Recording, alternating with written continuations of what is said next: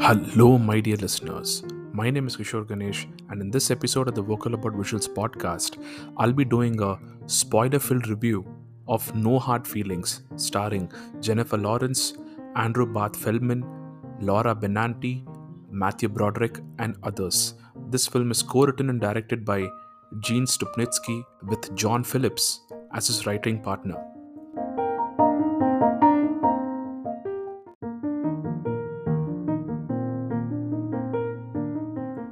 As I already mentioned on my socials, at Podcast Plural on Twitter and Instagram, and on YouTube earlier this week, this movie is pretty sweet and hilarious. But I realized while watching the film that a review of this film, minus me discussing some of the story elements, aka spoilers, would make it a generic review, rendering it boring to me in the first place. Forget about you, my dear listeners. So I thought, considering this film as a very quirky, sweet, funny feel to it, basically my comfort space when it comes to films, I would talk about it in detail. Let's start off with Jennifer Lawrence. I mean, she's charming and infectious, isn't she? Her personality jumps off of the screen every time she shows up for her press junkets and on talk shows, and she has pretty much chosen a tailor made script for herself to both star in and to produce, where her personality can shine. She does a lot of physical comedy, which plays into the awkwardness that has been visible in the above mentioned press junkets and talk shows, and even the Oscars, if I'm not wrong. And all of this, at least in my opinion, makes her very endearing. In this film, she plays the role of a 30 something woman whose life has pretty much stagnated, partly due to her circumstances, but mostly due to herself.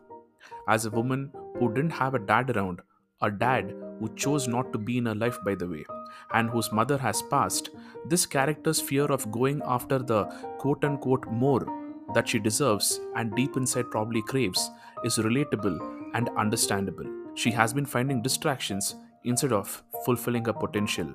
And that's when the film has her meet another person who's having the opposite of her problems, but with pretty much the same result. The character portrayed by Andrew Barth Feldman. We'll come to Andrew in a bit, but before that, let me wrap up my portion on J Law. Over the course of this film, which looks like a raunch comedy on the surface, but is in fact also a sweet drama about relationships and growth, Lawrence is kind of forced to grow up thanks to her interaction with Andrew. She's hired by Andrew's parents to date him, let's say, but as the story progresses, Andrew turns out to be a catalyst for her next evolution and she pretty much becomes his. The thing that I like the most about Lawrence's performances is that I don't see quote unquote acting when I watch her. She's extremely natural. She's capable of making you forget her strong and charming quote unquote real life personality, and she manages not to seem like she's acting. A very tough double act to fathom, but one that comes quite naturally to her. And at the end of the film, which doesn't have a definitive conclusion and instead wraps up with a car driving on a coastal road in Montauk, one can imagine a variety of ways in which the lives of these individuals can go. Lawrence, early on in the film, says that she doesn't do long distance, and thank God for that because I cannot accept that to be the way the next few years of these two characters' lives are going to be. It would have been quite boring. By removing that from the equation, the makers have left us with far more acceptable trajectories for these two characters, which could range from the bleak, they just drift apart, to the romantic. J Law goes to California, lives a lot, ends up in a really good relationship, but still is very good friends with Andrew, and maybe still has a thing for him. And on the other end, Andrew, now out of his shell, starts dating but still has a thing for her and maybe they do end up together, especially if they decide they are okay with being parents later in their lives, or maybe they don't want kids at all. I can see that happening. But if one were to take the practical approach, then maybe Lawrence ends up with someone else and ditto with Andrew, and yet they hold a special place in each other's lives. But then again, how boring is that? I'm a romantic at heart, and I hope these two end up together. Coming to Andrew Barth Feldman, he pretty much nails this role of a socially anxious 19 year old who, like Lawrence, has pretty much stalled on his growth. But what this movie does with this character is superb in that he might have social anxiety and hence have very minimal to no contact with new people, but he is also a strong character with convictions. When Lawrence throws herself at him, initially he doesn't get the message, but later on, when it becomes abundantly clear to him that she wants him, he still takes an old school approach to romance.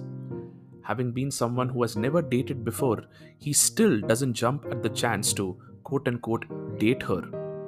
And I would like to register a point here that there is absolutely nothing right or wrong, superior or inferior about being old school or modern or whatever in between when it comes to one's approach to love. Just because this character does this doesn't mean it is a validation of such an approach. To each their own is what I would say. And yes, instead of doing the deed immediately, he instead woos her, and in this way, he becomes her catalyst for growth. And finally, coming to the script itself, this movie does a lot of things that I simply loved. For one, it boldly calls out weaponizing of political correctness by bad actors especially ones that fall in the Gen Z age bracket. The way that if and when a quote unquote gotcha moment happens, it will be recorded on a phone and it will be used against an individual without factoring in the context. The fact that this phenomenon is called out in the film made me cheer and hope that this continues in many more films. Another thing I liked is how the film ridicules how one section of Gen Z, and to be fair, even millennials, have ceased to interact with each other directly and instead, even when they are next to each other, are either interacting with each other through their phones or maybe are just straight up ignoring each other and talking to someone else. Now, I know that a sizable chunk of Gen Z has rejected this idea of technology overrunning their lives and have gone off to flip phones and being off social media, which is extremely healthy.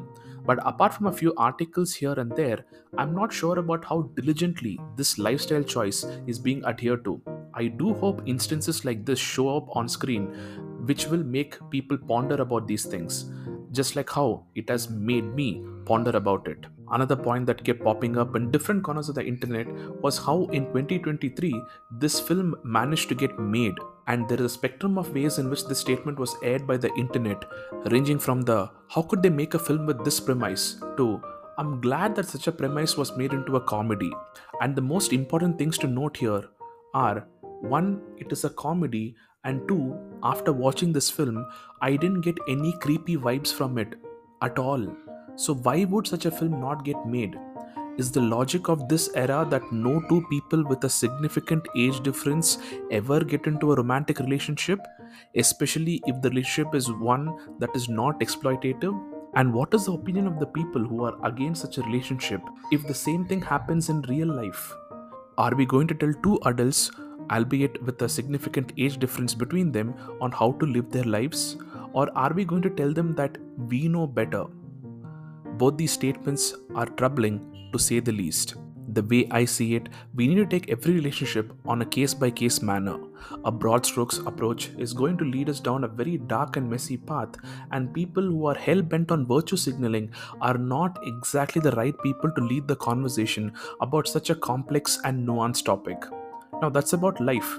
Let's talk about the film. The fact that people are looking at politically correct themes in comedies is what puzzles me the most. Why oh why are we looking for any kind of guidance from a raunch comedy? Why can't we just evaluate the film after watching it and more importantly, enjoy it at face value? Even if you are going for lessons from such a film, the film offers a few good ones and one that Laura Benanti, who stars in the movie, mentioned in a press junket, is particularly good. This film is a cautionary tale against helicopter parenting. And the final thing that I liked about this film, as of writing this review, that is, is that the writers and the makers chose to make a quote unquote messy movie with respect to its premise, that is, about messy characters, and gave it a grand old worldwide release, which thankfully came as a palate cleanser to all the big budget superhero stuff that has been bombarding us for what seems like the period after the endgame.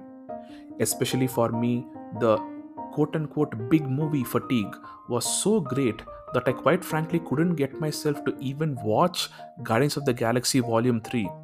but I got my friend to go along with me for this film and in a weird way did some promotions for this film.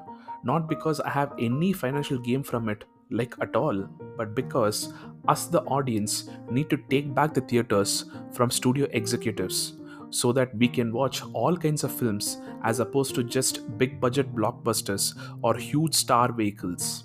So, by putting up our money for a film like this, I was hoping we get to see more films like this that are a blast to watch with friends and our significant others. So, that's that about No Hard Feelings. Gene Stupnitsky has presented a much needed comedy for us, and it worked big time for me. Jennifer Lawrence should definitely do non superhero slash franchise films and especially comedies. Check out No Hard Feelings in the theaters. It is a cool date movie and an even more awesome quote unquote friends movie. Once again, my name is Kishore Ganesh. This is the Vocal About Visuals podcast, and thank you, my dear listeners, for your time and for listening. Please do give this podcast a follow on your preferred podcast platforms and on YouTube. I will be posting a link to the link tree containing all relevant links to this podcast in the description. So, wherever possible, please do subscribe, review, and support this podcast. It really, really, really does help. Follow me on my socials at Podcast Plural on Twitter and Instagram, especially on Instagram, where I continue to make my one shot reviews of films that I don't get around to making podcasts for. Thank you.